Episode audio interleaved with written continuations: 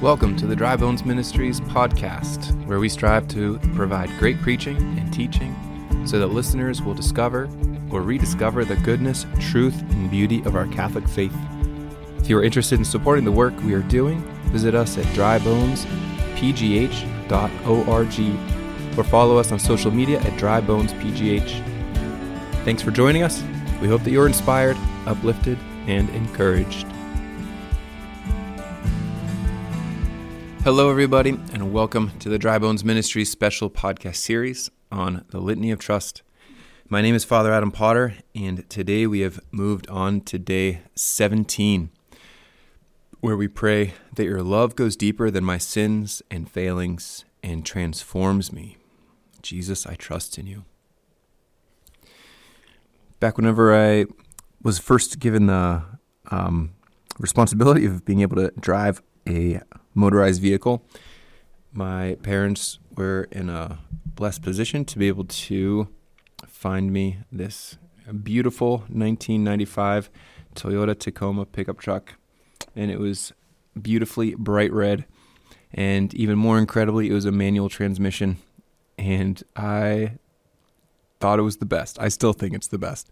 It was uh, so much fun. And just being able to yeah, learn how to drive in this uh, fun pickup truck and just kind of cruising around um, and feeling like I'm actually driving with moving through the transmission and everything. Awesome. And there was this funny thing that happened where all of a sudden, being committed and connected to this red truck, where all of a sudden I started seeing Tacoma pickup trucks all over the place and kind of thinking about the color red, I was like, I don't know, is red my color? Is red my color? I don't, I don't know if I've seen too many red cars. And then it's like, like every single car that I was seeing, it was like, it was, oh, another red one, another red one. And it was kind of like once I had this connection to this car, now all of a sudden it changed my vision to be able to see these cars everywhere. Uh, and I, I think maybe I'm experiencing something similar to that by analogy with this retreat. I don't know if you can relate this going deep into the reality of trust. It's changing it such that I don't know. I feel like almost annoyingly so. Uh, that's all I'm talking about is trust, uh, surrender, abandonment, and it's also everything that's coding the way that I see what I'm doing, how I'm talking, how I'm moving through my life, how I'm relating to God, how I'm relating to other people. That's it's all in this level of trust and openness and vulnerability, um, surrender. Today it was just amazing going around uh, to some different appointments, driving, and just some beautiful moments of like, I have a GPS, I know where I'm going, and yet I just missed the turn. There was some construction, and then I got on a detour, and then there was traffic in the city, and I was late. I was late, and I was so tempted to just freak out and be frustrated um, thinking I'm going to let these people down. And I just trusted. I was like, Lord, I trust you that this is all going to work out. And to come back, and I just had a full afternoon of communion calls, which I love to be able to sit down and spend time with, with different people and there to be able to be with them. And it's kind of a hard thing to navigate. How much time do I spend with each person? And some people need more, other people need less, and to you know respect people's time. And I don't know. I just felt the Lord throughout every single encounter, like, just trust in me, just trust in me. Like, okay, you need to go. It's like, but I, but I feel like I should say it's like you need to go. It's like, okay, I trust in you. Just these little movements of my heart throughout the day. It's like, okay, I trust in you. Um, yeah, it was beautifully. There was construction. There was traffic. There was um, longer conversation. There were shorter conversations. There were some conversations um, where classically people just feel like the Lord doesn't want them, kind of a thing. And it's like I, I don't know why I'm here, or maybe I'm here because I'm I'm needed here. I'm needed by this person, and to really be able to speak this. What if you're here just because the Lord wants you here? Do you have a purpose just by you being you and and believing in God living within you, that you are actually bringing God into this present moment, in this reality. And by your offering up your present limitations and sufferings, the Lord is transforming not only you, but the people around you and um, the world around you. So it's just like I don't know. I'll I'll stop there. I don't mean to get preachy, but like that's that's just how I've I've come to see where I'm at and what God's doing right now. And um, man, it's it's amazing. And and then to go through these petitions, uh, the Lord's so good. I this petition that your love goes deeper than my sins and failings and transforms me. This is one that the, the Lord has just been speaking to my heart for a, a long time. And even just last night, I was up late reading uh, this Michael O'Brien novel, Father Elijah, and really got to this heart of a scene where there is this depiction that your love goes deeper than my sins and failings. Right? So here's here's the proposal. Have you ever been in a place where you have really wronged someone? You've really let somebody down. You've really sinned against them or you really compromised yourself and and you have to own up to to it and to them.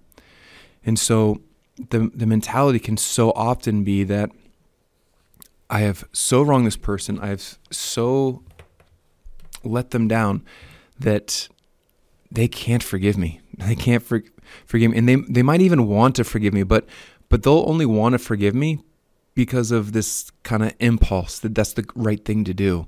But if they really knew the depths to which I have betrayed them, I have gone behind their back, then they will definitely not forgive me and they will actually want nothing to do with me. I don't know if you've been there. Um yeah, that that's a really dreadful place to be.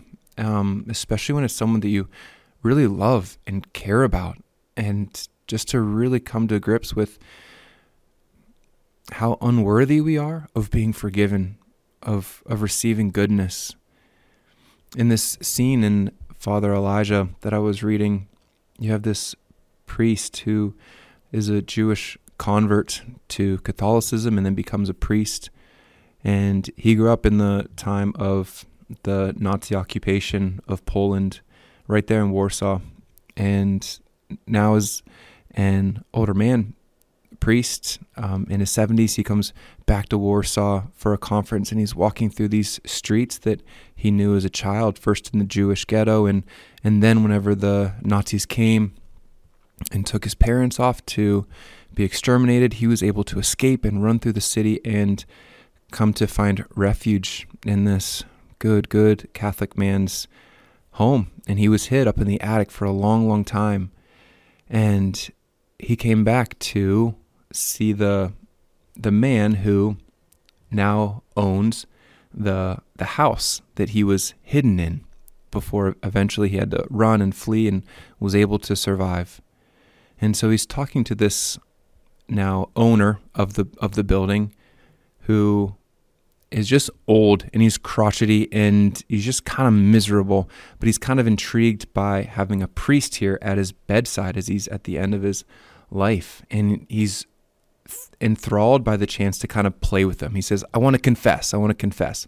And by confess, he means confess how God is a lie, his mercy is all made up, and there's actually nothing in this world that would show that God is real. And if he is real, then he's not the God that we know him to be as being good or loving or providential. Because look at all of the atrocities, especially of the Second World War. No, but but I want to confess. I want to confess, and I want to give you a chance to convert me, Father Elijah. Is kind of what he says. And then it gets to the point where this man says, "What I'm about to reveal to you will be so awful, will be so despicable that you will hate me with the very depths of your heart." And Father Elijah says, "Of course not. Whatever you say, it could not be that bad. It could not bring me to that. I will, I will stay here, and I can't control my reaction, but." I will, I will not run and I, I will forgive whatever it is.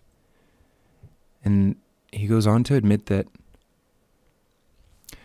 I was the man who came into your shop and exposed you as being hidden there in um, Mr. Tarnowski's house. That was the, the name of the shop owner and the man who owned that house. I was the one who caught you. I was the one who called the Nazis to come and to try and arrest you and try and deport you to the, the gas chambers. And I was the one who killed Mr. Tarnowski, the one who was hiding you and took care of you.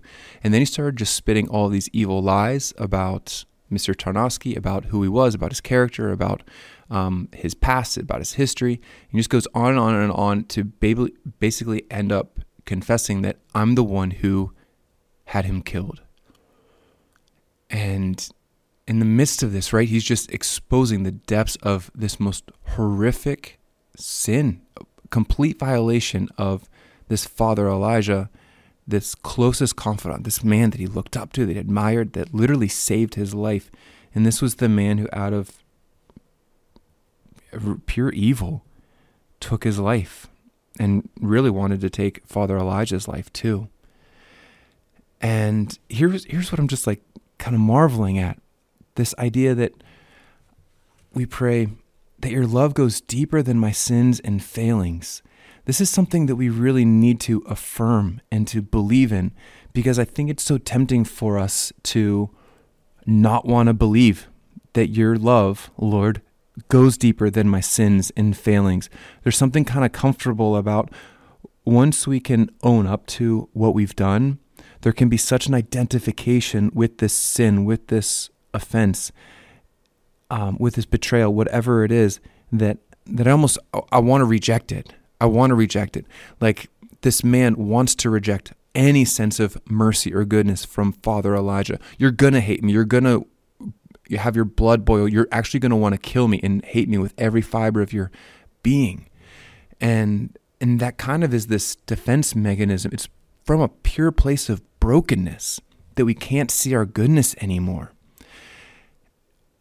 And of course, um, Father Elijah and just the incredible priest that he is, is able to mirror God's love that goes deeper than the sins and failings of even all of the atrocities that this man committed during the Second World War and actually for his whole life. He really was, um, yeah, really wicked person, all from his own insecurities and wounds too. But where do we need to hear that in our own lives? Where do we need to hear that whenever we come before the Lord? Maybe is there a relationship in our lives too where there can just be this admission I have so wronged this person. I have so betrayed them. I have so hurt them, used them, taken advantage of them. I couldn't actually receive a love that would see me and to really see all of me and the, the lie would be that if there would be any sense of goodness or mercy toward me, they wouldn't actually have seen the whole thing. And here's this like, inv- what if in the eyes of God, He can see us, and as He already sees all of us, and still His love is unfailing, unwavering? It's a really hard thing to accept that this unconditional love of God never ceases, not before our sin, not during or not even after. He continues to love us because he sees our goodness. Our very identity is his image and likeness. to be set free. That God's love goes deeper than my sins and failings and transforms me. That next movement of transforms me is the movement of trust. That I can come to not only trust that your love goes deeper than my sins and failings. And then I'm able to open my heart and to receive that reality, that love, that mercy. And now I'm able to be forgiven and freed. And to the extent that I can come to receive and trust in that mercy, I can be free. Here's what at the very end, Sister Faustina quotes of Saint Faustina in the um, in the diary. Quote, It's in confession. There, the greatest miracles take place. They are incessantly repeated. Tell souls that from this font of mercy, souls draw graces solely with the vessel of trust. If their trust is great, there is no limit to my generosity. End quote. If their trust is great, there's no limit to my generosity. The question is Am I only aiming to be free of sin? Or am I asking the Lord for the virtues that oppose my struggles? Right? That, that not just to like be forgiven. It's like, okay, yeah, I, I forgive. That's cool. We're, we're cool now. It's no this this freedom, this full restoration of um, my relationship with God, my relationship with others, and that then I have the ability to choose love and to choose goodness into the future. This is the transform, transformation that we're made for, that we're called for. As St. Paul will say, For freedom Christ has set you free. So do not return to the yoke of slavery, right? Um, that we can go to confession and to really believe not only am I being forgiven of my sins, but I'm given all the grace necessary to break those chains, to break those bonds.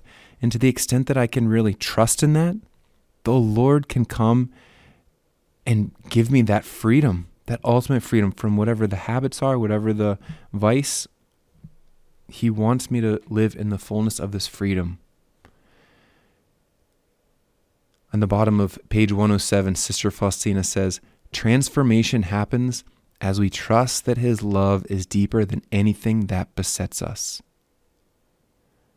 Is there anything in our lives? Is there anything of our past? Is there anything of our hearts? Is there anything of our minds? Is there any habit that we have? Is there any mentality that we have? Is there any sin that we continue to fall into? A certain mindset that we have? Um, that we just think because of this, there's no way. And and maybe like God could love a part of me, God could love this little bit of me, but not all of me. Like what is that?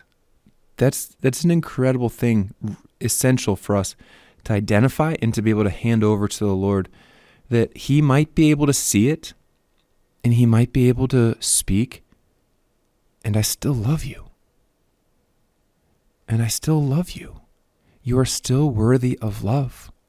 No matter what you've done, no matter how many times you've done it, even if you still struggle with it, my love is unwavering. I'm not going anywhere. I still love you. That's worth allowing this gaze of the Lord to really penetrate our, our own hearts, especially in the light of His mercy that goes deeper than our greatest sin and failings, and then transforms me. The Lord prophesied this through the prophet Ezekiel a new heart I will give you, and a new spirit I will put within you. And I will take out of your flesh the heart of stone and give you a heart of flesh.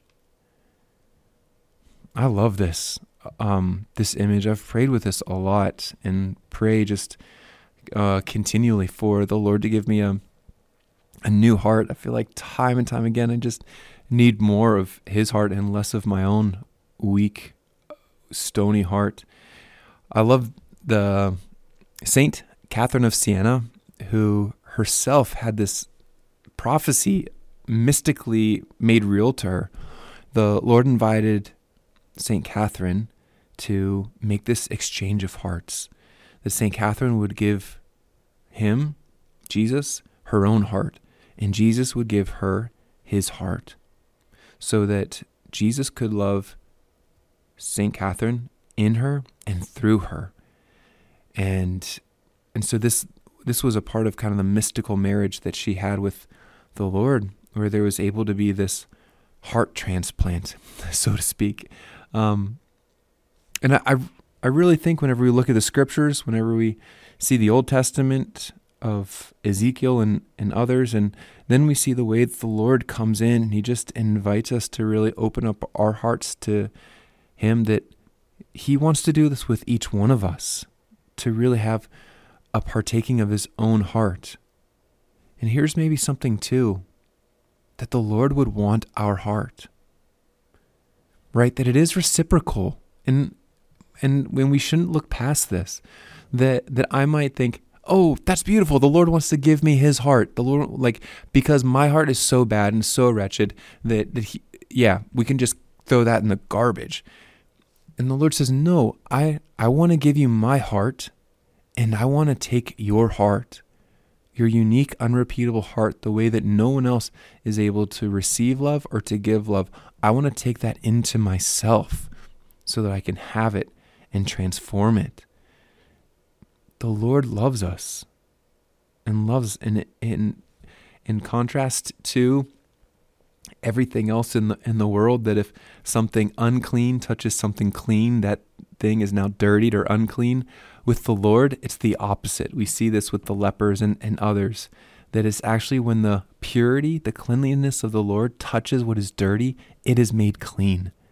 And so, in the Lord, inasmuch as we allow ourselves to be consumed by Him, lost in Him, we become transformed, we become clean.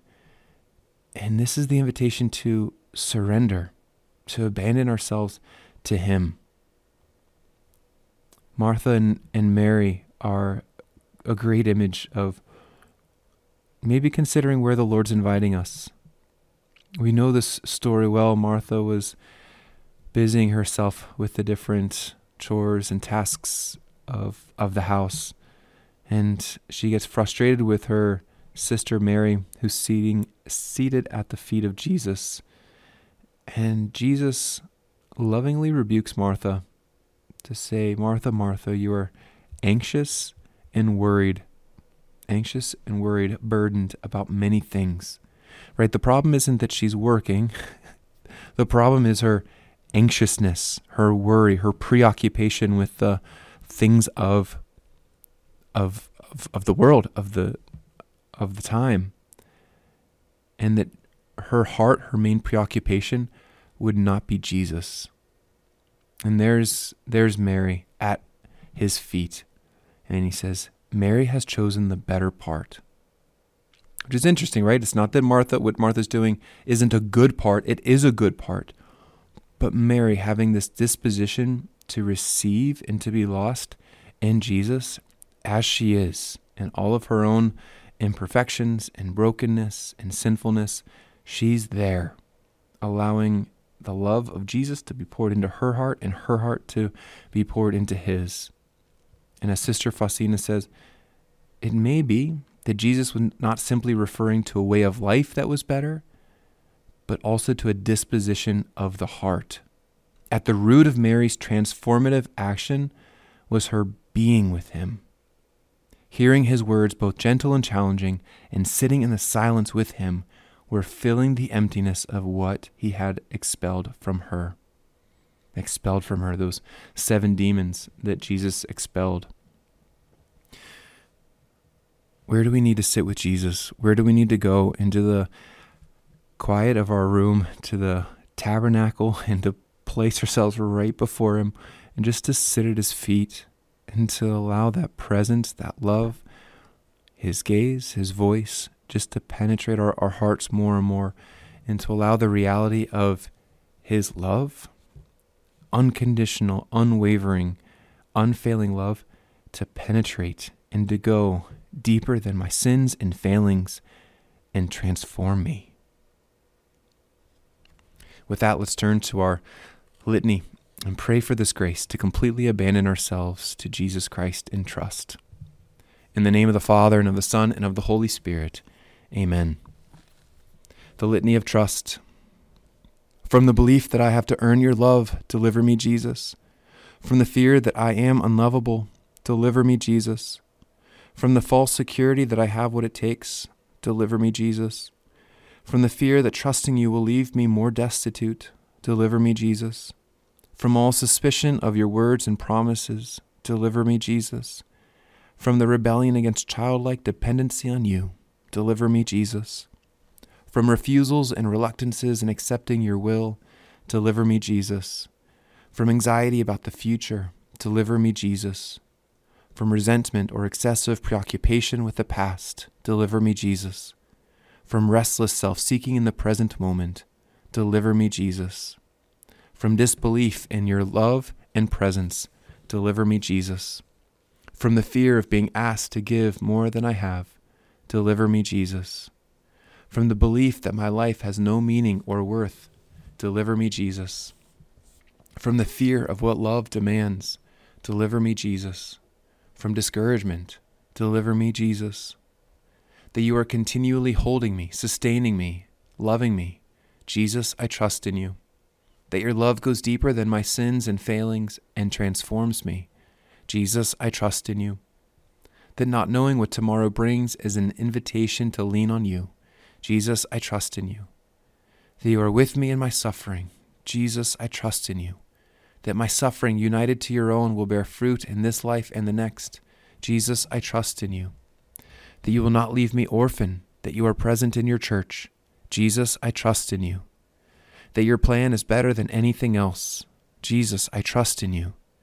That you always hear me and in your goodness always respond to me. Jesus, I trust in you. That you will give that you give me the grace to accept forgiveness and to forgive others. Jesus, I trust in you. That you give me all the strength I need for what is asked. Jesus, I trust in you. That my life is a gift. Jesus, I trust in you. That you will teach me to trust you. Jesus, I trust in you. That you are my Lord and my God. Jesus, I trust in you. That I am your beloved one. Jesus, I trust in you. Amen. In the name of the Father, and of the Son, and of the Holy Spirit. Amen. Thank you for joining us for this episode. To learn more about Dry Bones Ministries events and initiatives, and to support this podcast, go to drybonespgh.org. Thanks, and God bless you.